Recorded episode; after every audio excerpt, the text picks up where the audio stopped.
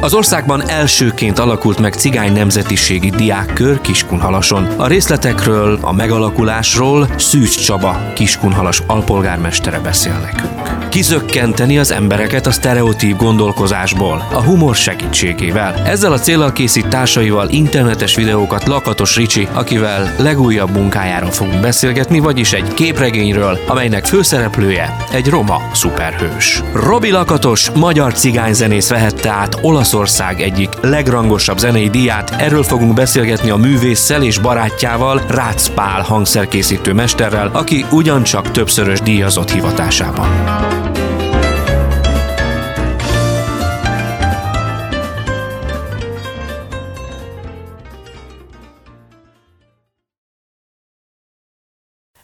Az országban elsőként halason alakul meg a cigány nemzetiségi diákkör.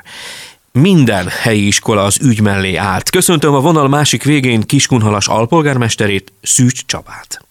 Üdvözlöm, jó napot kívánok! Arra kérem ön Csaba, hogy meséljen arról, hogyan született meg ez a kezdeményezés. Ugye az elmúlt hét évben, amióta Kiskolas város alpolgármestere vagyok, az egyik fő feladatom az, hogy a roma társadalmat segítsen, akár a fiatalokat a tanulmányokban, akár pedig a felnőtteket a munkahelyteremtésben.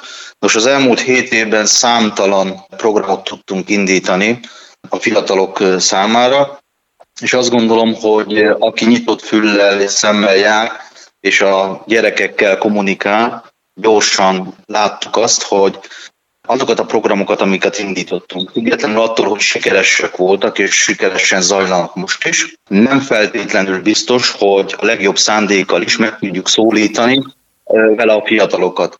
Sokszor leültünk a fiatalokkal, és hát elmondták azokat a kritikákat, hogy jók, jók ezek a programok, de viszont sokkal jobb lenne, hogyha még pár elem belekerülne.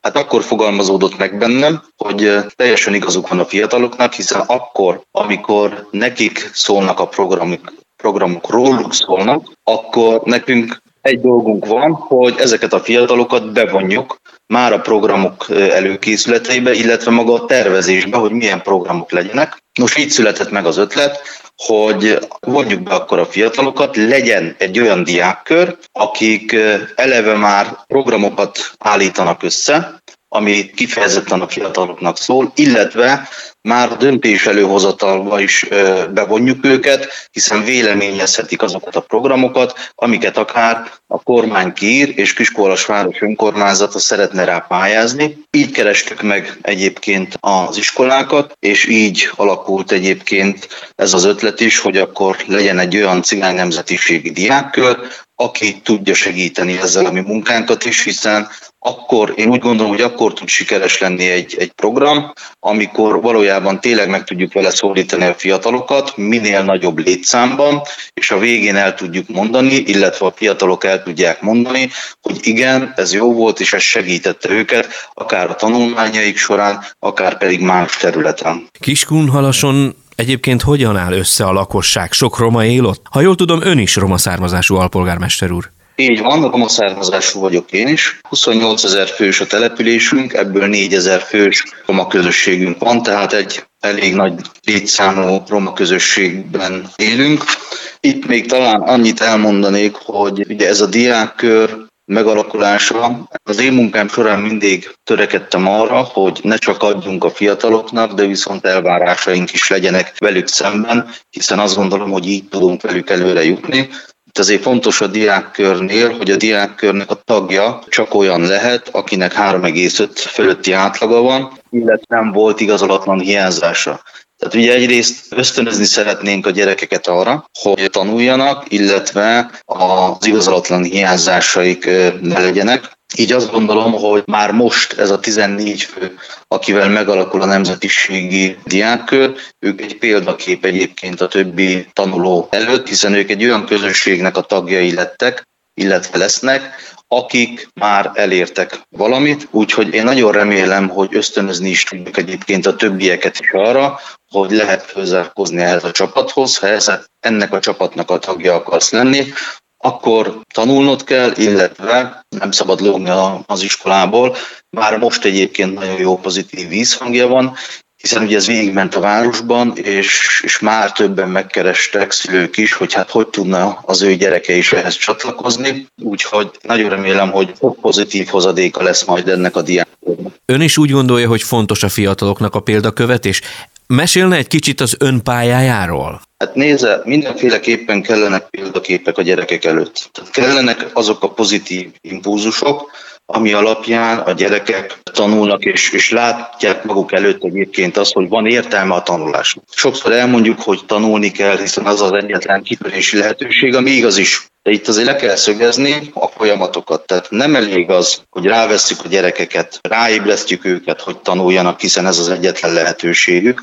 Végig is kell kísérni a tanulmányaikat, hogy sikeresen el is tudják végezni, és akkor sincs vége a munkánknak, hiszen ha sikeresen el tudták végezni egyébként a tanulmányokat, segítenünk kell nekik ahhoz, hogy kikerüljenek a munkaerőpiacra, és olyan munkahelyük legyen, amiből majd egyébként saját magukat, illetve majd később a családjukat fent tudják tartani. Na azt gondolom, hogy a mi munkánk akkor ér véget, amikor ezek a dolgok teljesültek. Az én saját példámmal kapcsolatosan én a mai napig tanulok. Én ezt mindig szoktam mondani a fiataloknak, hogy nézzétek, én 42 évesen, én a mai napig tanulok. Ugye én szakmunkásként kezdtem, nekem az első szakmám az entes volt, én ebben is dolgoztam, majd felnőtten érettségiztem már le én is munka mhm. mellett, és szintén most is ugye munka mellett csinálom az egyetemet, de azt gondolom, hogy az én példám is, és sok más roma testvérem példája is, jó példája, követendő a fiatalok előtt, hiszen látják azt, hogy van értelme a tanulásnak, látják azt, hogy ha tanulok, akkor meg is fogok tudni élni. Ez az egyik része, a másik része pedig ugye sokszor hallhattuk, sokszor mondják, hogy igen, de a roma társadalom körében a foglalkoztatottság aránya nagyon kicsi. Na most azt gondolom, hogy Piskola szintén rá tudott erre cáfolni, hiszen még én számokat mondanék, hiszen azt gondolom, hogy azok talán a legbeszédesebbek. 2014-ben még a munkanélküliség aránya a roma társadalmon belül 70% fölött volt. Aki dolgozott, az köz, Igen. közmunkaprogramban dolgozott, és nem is nagyon tudott tovább lépni. És mi azt mondtuk, hogy a közmunkaprogram az arra jó, hogy ne segélyből éljen, hanem mégis a közmunka megtanítsa arra a rendszerre, hogy dolgoznom kell, az egy teljesen más kérdés, hogy milyen összegért, de dolgozni kell, munkából kell megélni. És mi megkerestük azokat a roma vállalkozókat, akik egyébként már voltak, csak nem nagyon tudtak érvényesülni, és kevés munkájuk volt. Én bennük láttam a lehetőséget, hiszen azt látni kell, hogy a roma vállalkozóknál 99%-ban egyébként a romák dolgoznak. És őket próbáltuk olyan lehetőségekhez juttatni, és a, a kapcsolataink alapján, ami alapján munkát tudtak vállalni, és tudták foglalkoztatni egyébként a roma embereket, Nálunk túlnyomó részt a mezőgazdaságban, illetve az építőiparban dolgoznak a vállalkozások. Na most őket, hogy meg tudtuk erősíteni az elmúlt pár évben, eljutottunk odáig, hogy a roma társadalomnak a 90%-a dolgozik. Ez egy hatalmas Ez nagy egy szám. Nagyon nagy dolog, így van. Bőven nyugodtan kijelenthetem, bőven 10% alatt van annak, azoknak a száma, akik nem dolgozik, és ebbe a kategóriába vannak azok, akik egészségügyi problémájuk miatt nem tudnak egyébként dolgozni, tehát azt gondolom, hogy most jutottunk el odáig, hogy aki munkaképes, az mindenki jelen pillanatban dolgozik. Az ön munkáját nem régiben nemzetiségekért díjjal jutalmazták. Mi van az álmaiban, alpolgármester úr? Hogyan szeretné látni mondjuk 10-20 év múlva Kiskunhalas városát? Ez egy jó kérdés, és egyben nehéz kérdés. Nézze, azt gondolom, hogy akkor tudunk sikeresek lenni, és 10-20 év múlva visszatekintve, akkor mondhatjuk el, hogy sikeres volt a munkánk, ha már nem lesz az kérdés, hogy tanul-e a gyerek, vagy nem. Uh-huh. Ha ez egy természetes dolog lesz, hogy, hogy szakmát tanulnak, érettségét szereznek, főiskolára elmennek, ha nem lesz már kérdés az, hogy van-e még romatelep, van-e még olyan család, akinek a lakhatása nem megfelelő a 21. században, ha ezek természetes dolgokká válnak, és nem lesznek már ezek a, ezek a kérdések, és nem lesznek ezek a feladatok, hogy ezeken a területeken kell segíteni, hanem ezek megoldódnak, na azt gondolom, hogy akkor tudjuk elmondani, hogy, hogy sikeres Hát a munkájához őszintén kitartást és nagyon sok sikert kívánunk. Hölgyeim és uraim, Kiskunhalas alpolgármesterével, Szűz Csabával beszélgettem. Alpolgármester úr, köszönöm, hogy a rendelkezésünkre állt, és még egyszer sok sikert kívánunk önnek és Kiskunhalasnak. Én köszönöm a lehetőséget. Viszhalás. Kedves hallgatóink, elkészült a világ első roma szuperhős képregénye, és a vonalban Lakatos Ricsi, aki a barátaival együtt évek óta készít humoros és valóban figyelemfelkeltő videókat a romákról. Köszöntelek a Janisták adásában, Ricsi. Hello, hello, szia, én is üdvözlök minden hallgatót. Egy roma szuperhős. Hát ez nagyon-nagyon jól hangzik. Mesélj már kérlek, a főhősötöknek a neve Usalin, jól mondom? Így van, amíg az első fejező nem is lesz benne erről szó, de azért elmondtuk több helyen is, hogy a Usalin lesz így magának a szuperhős neve, mint például Batman, Superman, meg ilyenek, hogy ez az alter ego. És az Usalin mit visz véghez? Beszélj egy kicsit Így a karakteréről, van. kérlek. Rendben, rendben. Itt nem egy átlagos szuperhős történetről van szó, általában a szuperhős történetekben kapnak egy képességet is, és akkor utána mentik így meg a világot. Itt lesz egy úgynevezett története a képességnek, hogy családról családról száll a szuperhős képessége, és ezért neki ez már eh, ez a feladata annak a családnak évezredek óta, hogy megvédjék az ánydimenzió lényeitől a mi világunkat. És az Usalin azt jelenti lovári nyelven, hogy árnyék. Aha. És ez arról fog szólni, hogy Usalin a főszereplőnk, ő fogja megvédeni ezektől a lényektől a mi világunkat. Értem. Egyébként mikor és hol játszódik a történet? Ez a jelenkorban játszódik, egy ilyen alternatív univerzumban, mivel itt vannak ányszörnyetegek, úgyhogy, de a, a helyszín az pedig a, a Borsod megyébe egy kis faluba játszódik, így az eleje a történetnek. A Roma News Production ötlete hogyan pattant ki belőled? A Roma News Production a, az egy olyan YouTube humor csatorna, ahol roma témákkal is foglalkozunk, modern humoros eszközökkel, és az egész a kollégium szobába jutott az eszünkbe. Mi a görög katolikus cigány szakkollégiumban voltunk tagok a szobatársainkkal, és a Miskolci Egyetemre jártunk, és akkor volt egy dolog, hogy be kellett mutatni a kollégiumunkat egy videóba, és akkor a szobatársam a Balog Tibor úgy gondoltuk, hogy miért ne csinálnánk mi ezt egy videóban, mert mindenki másnak ezt PPT-be kellett, Aha. mi pedig úgy gondoltuk, lehet egyszerűbb videóba, és ez nagyon megtetszett nekünk ott, hogy készítünk egy ilyen videót, és utána gondolkoztunk azon, hogy miért gyártanánk csak saját magunknak a kollégiumban videókat, és ez így hirtelen kinőtte magát, mert kiraktuk YouTube-ra, és mások is megnézték. És mi a célotok ezekkel a figyelemfelkeltő és tényleg humoros videókkal? A lényeg nekünk az volt, hogy beindítsuk a romák és a nem romák közötti párbeszédet ezekkel a videókkal, hogy ugyanúgy tudjanak hozzá azonosulni, és például mondják mások az iskolában, hú, láttad én a, a, a Roma News-nak a videóját, és akkor tudjanak így beszélgetni. A másik fontos az volt, mivel én már egészen 9-10 éves korom óta csináltam otthon ilyen home movie-kat, házi mozikat, uh-huh. hogy pontosan azért is csináltam, mert a filmekben nem volt olyan karakter, akivel én tudtam azonosulni nem volt cigány karakter, vagy olyan, akit én nagyon szerettem volna. Ha volt is, az általában afroamerikai karakter volt, vagy éppen indiai karakter, és ez másik, amiért csináltuk, hogy aki nézi a csatornánkat, az lásson főszerepben romákat. Hogy például cigányszkifi film, akármi romantikus vigyátékban főszereplő egy roma. Véleményed szerint humorral el lehet ütni, egy-egy poénnal el lehet ütni előítéleteket? Igen, én ezt úgy vallom, hogy a, pont, hogyha humorra ráerősítünk az előtekre, meg felnagyítjuk, és ezáltal látszik, hogy, hogy ez nem valóságos, hogy mindenki ugyanilyen. Igen. És ez nagyon sok kommentet kaptunk erre, hogy ez használ. Téged értek előítéletek? Mindig értek előítéletek kiskoromtól fogva. Szokásos, ami más szerintem romákkal is megtörténik. A biztonsági őrtől kezdve diszkóban nem engedtek be, szóval rengeteg ilyen előítélet ért engem. Visszatérve a Usalinra, a képregény, a szuperhősök mit adhatnak a ma emberének?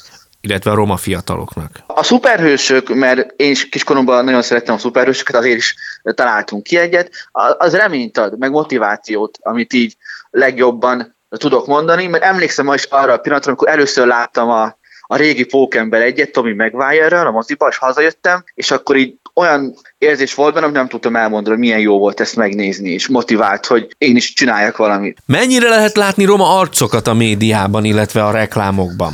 Most már azért lehet. Vannak ö, olyan mainstream karakterek a, a médiában, a romák között, akiket már reklám alsznak így felfogadnak, és ez, ez így javuló tendencia, de úgy, mint képernyőn, mint például bemondó műsor, ez nagyon kevés. Igen, egyetértek, ebben lenne mit javítani. Sokaknak az érdeklődését felcsigáztad. Hol lehet elérni, látni a roma szuperhős történetét? A Roma Szuperhős története a www.rmp.hu weboldalon lesz majd olvasható, digitálisan, és meg is lehet rendelni majd nyomtatott formában. E hónapban valószínűleg kész is van az első fejezet, mert eddig dolgoztunk rajta, hogy tökéletes legyen, és ott lehet majd megnézni, illetve a YouTube csatornánkon vannak róla videók, ahol beszélünk jobban róla. Ricsi, mi van még a tervetekben? Ha egy roma sorozatot kéne elindítani, azt hogyan csinálnátok? Mi lenne a témája? Ez nagyon jó kérdés, mivel már mit csináltunk egy roma sorozatot, elkezdtünk régen, Aha. a felzárkózottak néven.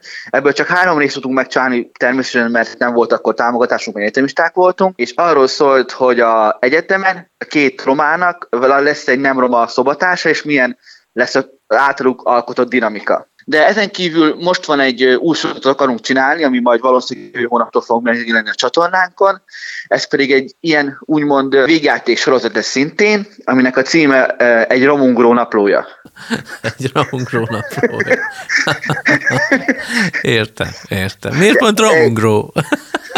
Hát én egy romungró vagyok. Ja, értem. És értem. akkor azért És akkor várjál, a... mi lesz ebben a naplóban? Én na itt jön a csavar, mert a főszereplő egy, egy nem roma srác lesz. És a, nem tudom, elmondom, mert még ezt nem mondtam senkinek. A lényeg az, hogy az lesz benne, hogy a, a nem roma a főszereplő a történet elején amnéziás lesz, és nem lesz nála semmi, csak egy napló, amit még egy megtalált azelőtt, mielőtt amnéziás lett, csak az nem az övé, hanem egy romáé. Ha elolvassa, azt hiszi, hogy ő roma. Aha. Mert az van nála. Aha, aha. És akkor utána úgy fog beszélgetni a szereplőkkel, mintha ő is roma lenne. hát sok sikert kívánunk! Kedves hallgatók, a világon el, az első roma szuperhős képregényről beszélgettünk kedves barátunkkal, Lakatos Ricsivel. Ricsi, nagyon köszönöm, hogy a vendégünk voltál. További jó ötleteket és sok-sok sikert kívánok neked és a kedves csapatodnak. Köszönöm szépen! Sok szeretettel és tisztelettel köszöntöm a Janisták műsorában a világhírű hegedű virtuózt, Robi Lakatost és Rácz Pált hangszerkészítő mester nemrég tértetek haza Olaszországból, pontosabban Cremonából, ahol Robi egy igazán nívós és fontos rangos zenei díjat vehettél át. Mesélj erről kérlek, kik kaphatják meg ezt a díjat? Parancsolj téged Ez a egy szó. elég rangos díj, igen, Cremónában, ugye van a, a Mondó Muzika Award, ezt úgy hívják. Különben tavaly kellett volna megkapnom, de ugye tavaly elmaradt A pandémia az egész, igen, a, terem, a ceremónia, és így esett most erre az évre. Úgy van, hogy minden évben kiválasztanak egy művészt, aki megkapja. Két évvel ezelőtt a Maxim Vengerov kapta előtte Slomo Minc, előtte Vagyim Repin. Egyébként magyarok kapták már? Azt nem tudom, azt tudom, hogy lengyelektől a Penderecki kapta egy jó pár évvel ezelőtt, és hogy magyar kapott-e, azt igazán Én sem nem tudok róla. Kicsit de- utána igen, olvastam, de nem igen, nagyon hallottam, nem. hogy ezért külön gratulálunk, hogy a szépen. magyar nemzetet ilyen nagyszerű helyzetbe hoztad. Szóval ez egy elég szép dolog, pláne Cremona. Azért Cremona egy nagyon fontos hely Olaszországban, és hát én általában minden évben a lehetőségtől függően mindig elmegyek, ugye amikor van ez a világhírű nemzetközi hangszerkiállítás, és akkor megjelennek ott mindenki a világ legnagyobbjai, tényleg, és, és a legjobb hegedűk, ami csak létezik. Ugye ott van a Stradivari Múzeum, Guarni, és, és így tovább, tehát ez eh, valami fantasztikus dolog. Egy hangszerkészítőnek igaz élmény ott járni, hiszen ott készültek a világ legjobb hangszerei, hegedűi. Pali bátyám, te már 50 éve vagy a szakmában, és készíted a szebbnél szebb és elismertebb hangszereket. Robival milyen régi a barátságotok? Neki is készítettél egyébként hangszert? Természetesen, és minden hónapban egyet készítek neki. Tényleg? Csak aztán, aztán modulálunk a dolgon mindig valami Aha, mást. aha.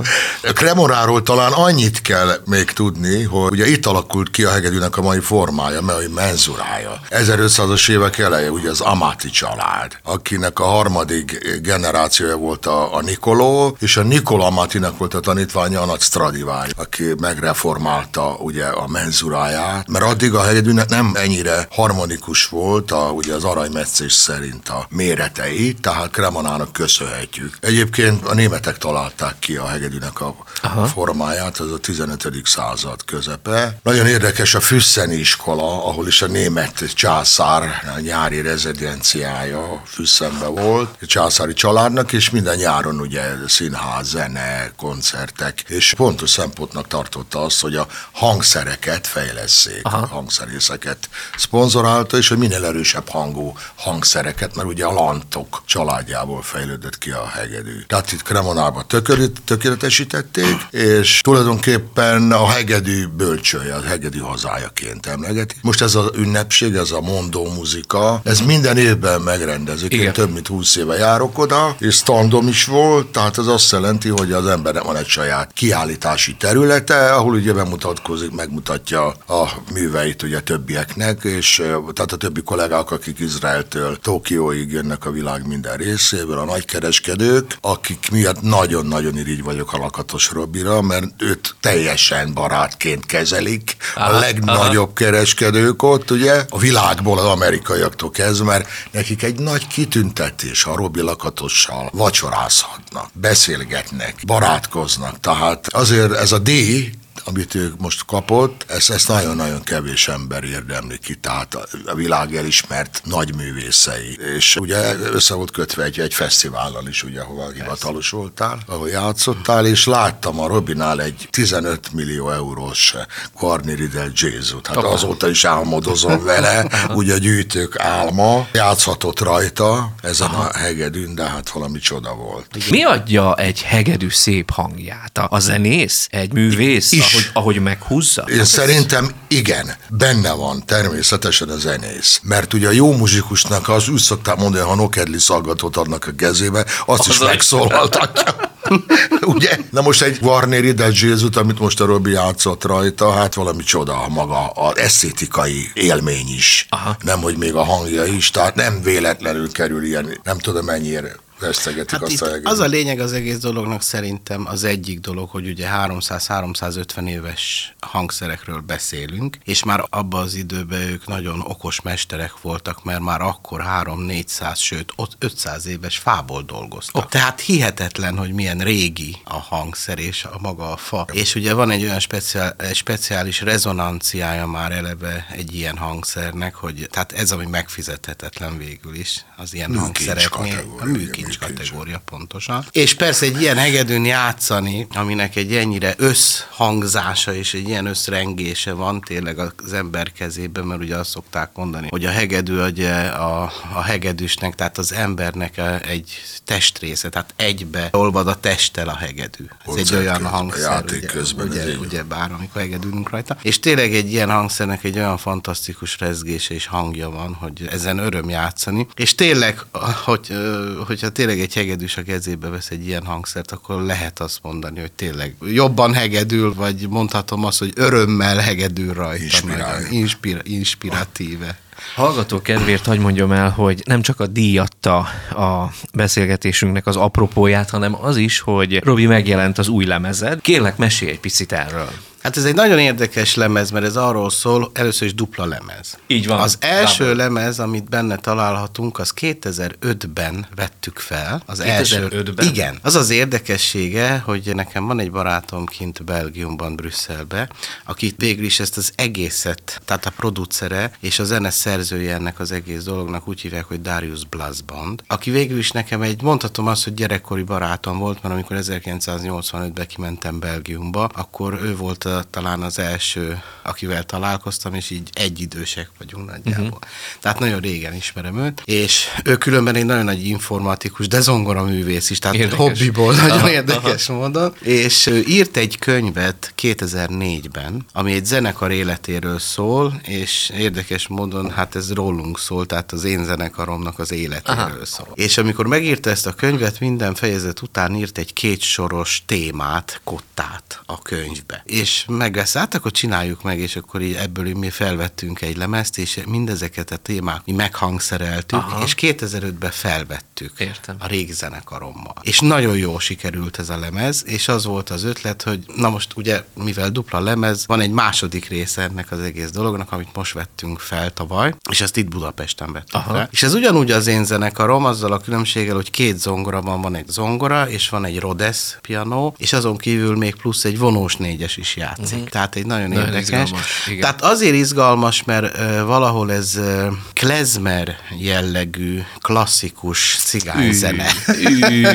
Tehát nagyon érdekes, és mindenkinek Igen. tetszik, és ez abszolút saját zene. Ezek nem ismerős számok, de amikor valaki meghallgatja, még ideig mindenki azt mondta, hogy hát ez nagyon benne marad a fülben, mert tényleg a témák, amiket meghangszereltünk, gyönyörűek egytől egyig. És ami az érdekesség, ugye, még az új lemezen három számban ö, én dobolok rajta. Kevesen tudják, hogy te szeretsz dobolni, és tudsz is dobolni. Nagyon, már csak úgy hegedülnek. Pali bácsi- Ezt nem hagyhatom ki, bocsánat. Ezt a poént kellett. Egyáltalán nem haragszom érte, mert ugye abba az a fő hobbi, mert ugye gyerek, büszke- büszke gyerek, büszke vagyok rá, mert gyerekkoromban ugye nem lehetett dobolnom, nem engedték meg, és most élem a második gyerekkoromat, Aha, és aha. két dobom van Aha, végül is. aha. De nagyon sok jót tett attól függetlenül a mi zenénkben, ebben a stílusban, mert az, attól függetlenül, amikor csinálunk valami próbát, Mhm. mondjuk például egy új lemezre, akkor én leülök a dobhoz, és rögtön meg tudom mondani, hogy ezt szeretném, ezt a ritmust, tehát rögtön meg tudom mutatni. Aha. Pali bátyám, te is zenéltél. Igen. Mikor jött a váltás? Miért jött a váltás? A váltás az nekem gyakorlatilag a- rendszerváltáshoz köthető. Előtte volt az utolsó zenekarom a Bura Kovács Andor, a, úgynev, a Pöntyiként ismert éres prémás, hogy elő, de nem ott voltunk, hanem az Asztóriában. Ez akkor volt, amikor járok a Sanyi a Gellérbe, ugye bekezdett az, ut- az utolsó zenekarom. Tulajdonképpen már nem fért be nekem arra az, hogy én este játszam, és hogy reggelig kimaradjak. Tehát nekem nagy szerencsém volt abban, hogy ugye olyan zenekarokban voltam tanuló, mint a Suha, Balogh Kálmán, családi nagy zenekarról voltunk. 89 mindig három tanuló, tehát a Royal Szállóba, Hiszem ott hogy 12 tagú. Ah, tizenk, így van, nagy pódium, így van. Aha. És ezek nagyon kulturál tanult emberek voltak, tehát eh, például a nagybőgős, ugye mindig megemlítem, Isten nyugosztalja a Suha Feri bácsit, aki orvosira jár Debrecenbe. Tehát a diplom előtt valamikor Rákosi ér alatt ugye bement a templomba, és hát följelentettek is, hogy az egyetem Igen. tanulmányt be kell neki fejezni. Tehát beszélt, mit tudom, három, négy, öt nyelv, az egész család Japánban voltak éveket, Mexikóba világot járták. Tőlük nagyon sokat tanultam. Nagyon érdekes volt, amikor, amikor ugye fölvettek tanulónak. Kérdés, akkor Feri bácsi megkérdezte tőlem, mert Mit ugye kérdezett? azt kérdezte tőlem, hogy hogy hívták azt a görög hőst, aki a bal kezét berakta tűzbe, amikor a pun háborúba követként vitte a híreket, ugye hírnökként. És én tudtam Lucius Cévolát, én nagyon szerettem a történelmet a mai napig is, és ugye a Balog nevet onnan származtatták ő, legalábbis a Feri bácsi, hogy a bal kezét tette be ez a hírnök, aki vitte. És én ezt tudtam. Rögtön Winston cigarettával kínált meg. Azt emberem. akkor az óriási dolog volt. Igen. Winston cigivel. És ma jöhettem tanulónak, maradsz. De hát azért nem mindennapi kérdés volt. Így van, ugye? és hát már Mázlin volt, mert, mert poéra tudtam, hogy a, Igen. a put görög háborút, úgyhogy ö, így maradtam ott. Tehát ilyen, ilyen emberek közt köszönhetem azt, hogy a világlátásom, az emberekkel való viszonyom, tehát az, az élethez való hozzáállásom, nagyon sokat köszönhetek nekik. Suha Pisti bácsi ugye csellista volt, a Kálmán bácsi volt ugye a primás, aki tanított a stúdió zenekar, ő vizsgáztatott. Tehát ezek ilyen nem a lustaféle muzsikusok voltak, hanem ezek nap közben is intézkedtek. De ugyanúgy elmondtam, hogy a klasszikus zenészek között is nagyon sok mindenkit ismerek, tehát benne vagyok a... Igen. Hát öreg vagyok, túl sok az éveim száma. Ettől Istennek. kezdve Robi, engedd sokat meg. láttam. Sokáig kint éltél Brüsszelben, aztán hazaköltöztél. Mégis sokat mész vissza, koncertjeid vannak. Mesélnél erről az élet szakaszodról, hogy éled ezt meg? Három évvel ezelőtt ugye a lányom férhez ment Budapestre, és van két unokám, és emiatt a feleségem mindig itthon volt, én meg egyedül ültem kint a házba. És akkor egyet gondoltam, hát vettem egy repülőjegyet, hazajöttem, és akkor ez mindig így ment. Ingáztál, igen. És akkor három éve mondtam, hogy valahogy ez nem jó, és vettünk egy lakást a szomszédba különben, uh-huh. a 13-ba, és itt vagyunk most Budapesten. Tehát nekem mindegy, mert mondom, most jöttem haza Belgiumból, majd két vagy három hét múlva megint megyek vissza egy másik turnéra. Tehát akkor Tehát lehet azt mondani, hogy itthon élsz, egy, kint itthon élek, igen, itthon élek, de végül is én attól függetlenül világpolgár vagyok ez szabadságot ad az embernek, Abszolút. ugye? Igen. És ez nagyon fontos. Hát sajnos most a mostani szituációban csak az az egy, hogy csak Európába tudunk utazni, tehát nagyon sok felkérés lenne attól függetlenül Amerikába is. Meg hát tengeren túl mindenhol, főleg Ázsiába, de hát most az még nem működik. Visszatérve egy kicsit a hangszerkészítéshez, mi volt eddig a legkedvesebb munkád? Több ilyen hangszer volt, amivel én nemzetközi versenyen szerepeltem itt Kremonában, és több verseny nyertem meg, és talán azok az évek voltak igazán izgalmasak, amikor egy ilyen versenyre készültem, és a végén sikerült, tehát dobogos lettem, hogy első, második vagy harmadik helyezett, aztán most már én járok erre a zsűribe, tehát Igen. most már az utóbbi pár évben, most is utazom jövő héten ugye Kremonába, és hogy mire vagyok a legbüszkébb, amikor találkozom például Japánba egy muzsikussal, aki a hegedűmön játszik, Hű, és ez nagy élmény lehet. Meghív, elmegyünk vacsorázni, Kínába is, Taiwan, Hongkong, Hongkong. Persze Európában is vannak hangszereim, és hát nagyon sok barátság volt. Most legutóbb például Franciaországba két hegedűt vettek tőlem, már a másodikat úgy mondta, vagy az elsőt, most a másodikat, és meghívtak majd egy Vörösbor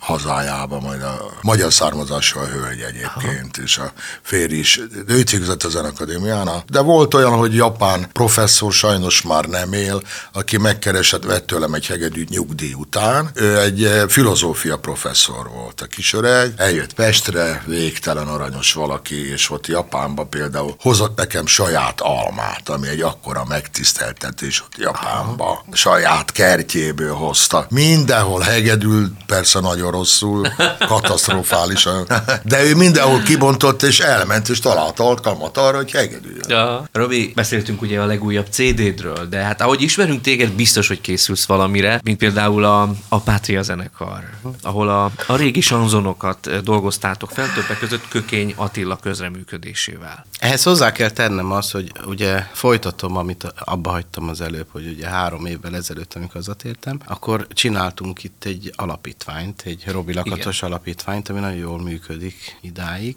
és a Pátria zenekart végül is, a, mint ahogy a hegedű versenyt is, ami volt 19 decemberében, sajnos 20-ban nem tudtuk megcsinálni, de az volt végül is egy nagyon érdekes dolog, mert a világon ez volt az első improvizációs hegedű verseny, ami Igen. ugye nem létezik. És most szeretnénk decemberben újból a másodikat megrendezni. Aha. Most ezen dolgozunk. Na most ez mind az alapítvány kereteink közül csináljuk, és ugyanúgy a Pátria zenekart is. Uh-huh. Na most ennek is az az érdekessége, hogy ebben az én zenekarom, mint bázis zenekar, és öt hegedűs van, aki elől áll, ugye bár kiváló muzsikusok, és egy nagyon érdekes hangzás van így, hogy ilyen aranzsmanokat játszunk, játszunk, és ez ilyen 1920-as, 30-as évek zenéje végül is azt szeretnénk egy kicsit, azért hívják Pátria zenekarnak. Ugye a híres Pátria kávéházból találtuk ki a Aha. nevét, ami a 20-as, 30-as évében virágzott ez a hely. És hát az a stílusú zenét játszunk, különben nem régi számokat játszunk, ezek mind új számok.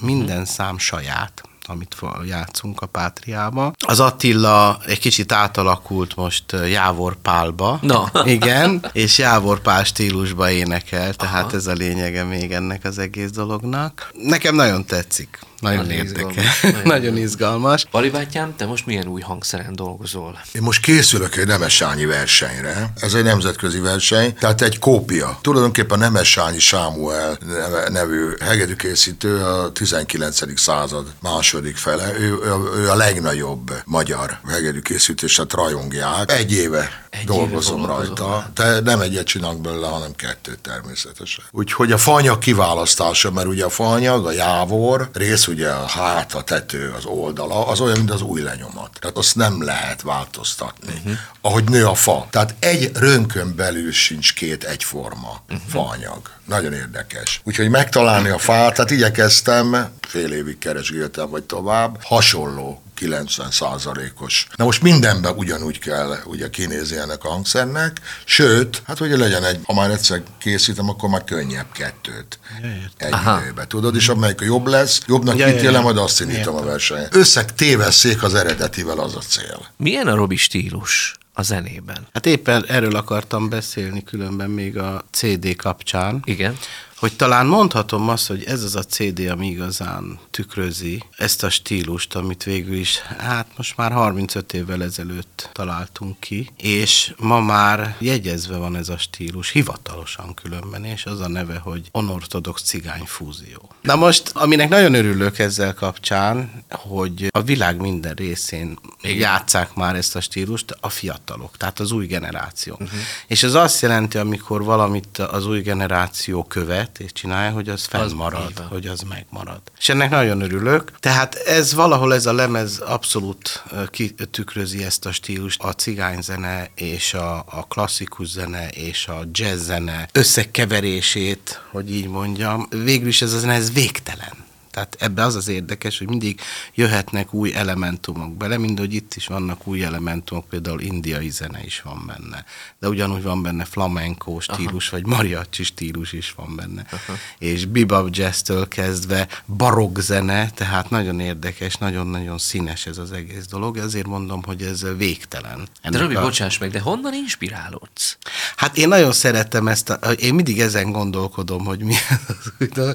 Most például az indiai zene úgy jött be, ugye ez a, legutol, a legutolsó element, hogy három éve voltunk egy turnén Indiába, három uh-huh. hétig. A doktor El Subramaniammal játszottunk, aki a Ravi Shankarnak volt a hegedűse, egy fantasztikus hegedűs különben, és az ő zenekarával. És előtte azért én nagyon szerettem volna mindig játszani indiai zenét, de valahogy nem jött össze, és, és akkor kedves barátomtól kérdeztem, aki három évig élt Indiába, egy kiváló hegedűművész, és kérdeztem tőle, hogy te mutass már nekem valami indiai azt mondta, de hogy is azt, azt nem lehet mutatni, az ott kell lenni Indiába, azt nem lehet megmutatni különben. És én úgy gondolom, hogy teljes mértékben igaza volt, mert amikor elmentem három évre erre a, erre a turnéra, akkor elkezdtem játszani az indiaiakkal együtt, és valóban igaza volt, hogy nem lehet megtanulni, mert a, hát a lényeg az az egész dolognak, hogy az indiai zene az egy állapot. Tehát egy állapotba kell kerülni ahhoz, hogy az ember egy, ezt az állapotot eljátsza, hogy így mondjam. Tehát ez egy nagyon érdekes. De aztán végül is megtanultuk ezt az állapotot, és, és ezen most a már, ha, és ezen a CD-n már- is már van indiai ez az jelen- állapot. Igen, egy indiai De element. gyakorlatilag nem lehet leírni, le, lekotázni? De le lehet írni, csak, Valamilyen csak hogyha most azt eljátszod, ami le van írva, att- attól még nem lesz indiai Nem zene. lesz az. Hát, Érted? cigányzene sem. Na, Hát hát ez ez az, ugyanaz, persze. így van.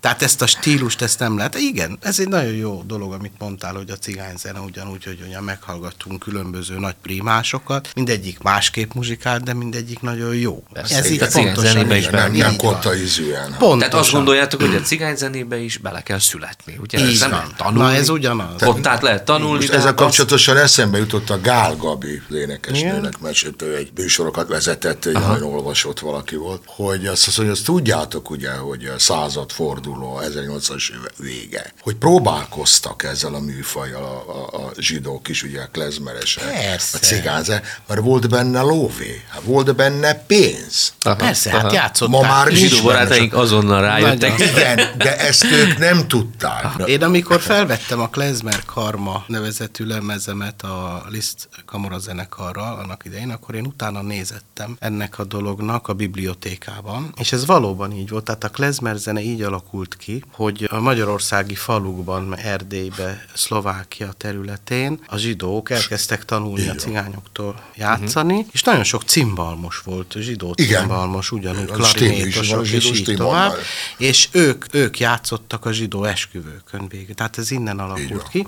Aztán utána elkerültek ugye Amerikába, és hát végül is Amerikába, New Yorkba virágz, virágozott fel végül is a klezmer zene, és így került vissza így az egész világra. Több szó esett az ifjabb generációról. Mit üzennétek? foglalkozol fiatalokkal, alapítványod van. Mi az, amit, amit mindenképpen a lelkükre kötnétek? Én oktatok, holnap is megyek a suliba ki, ugye a Wiener Konzervatórium, egy Csepelen például van több tanítványom, és volt is mindig tanítványom a műhelyben, tehát mindig azt mondom, ha valamit középszerűen vesz, tehát akar csinálni, akkor nem érdemes elkezdeni. Vagy megszállottan, félőrülten kell valamit be belekezdeni, hogy az ember tökéletességre, és élvezve természetesen, amit csinál, vagy középszerűen el se kezdjék. És hát tanulni, fejlődni, és soha nem megelégedni. Tehát soha nem mondhatja az ember azt, az, hogy most vagyok a csúcson, és hát most már minden csak. Tényleg egy hegedű készítő minden új hangszerre abban a tudatban készül, hogy most, most, most csinálom meg az igazi életem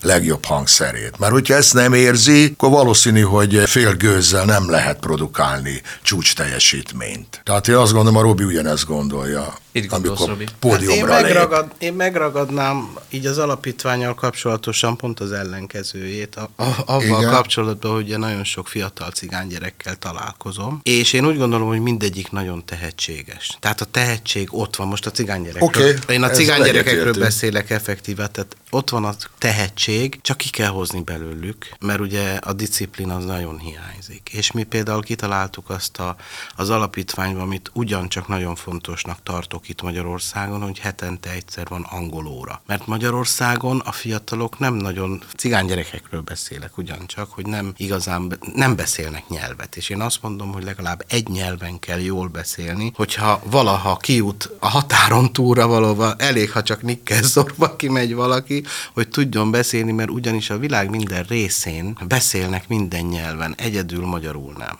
Ez az egyetlen egy bajom. Mert ugye nagyon nehéz a magyar nyelv, tehát nekünk magyaroknak muszáj obligatuárman beszélni egy nyelvet. Az lehet német, lehet angol, Igen. lehet francia, teljesen mindegy, hogy milyen, csak egy nyelvet kell tudni jól, én így gondolom. És ez a, emellett a hihetetlen nagy tehetség mellett, ami tényleg megvan ezekben a gyerekekben, ez a leges legfontosabb dolog még.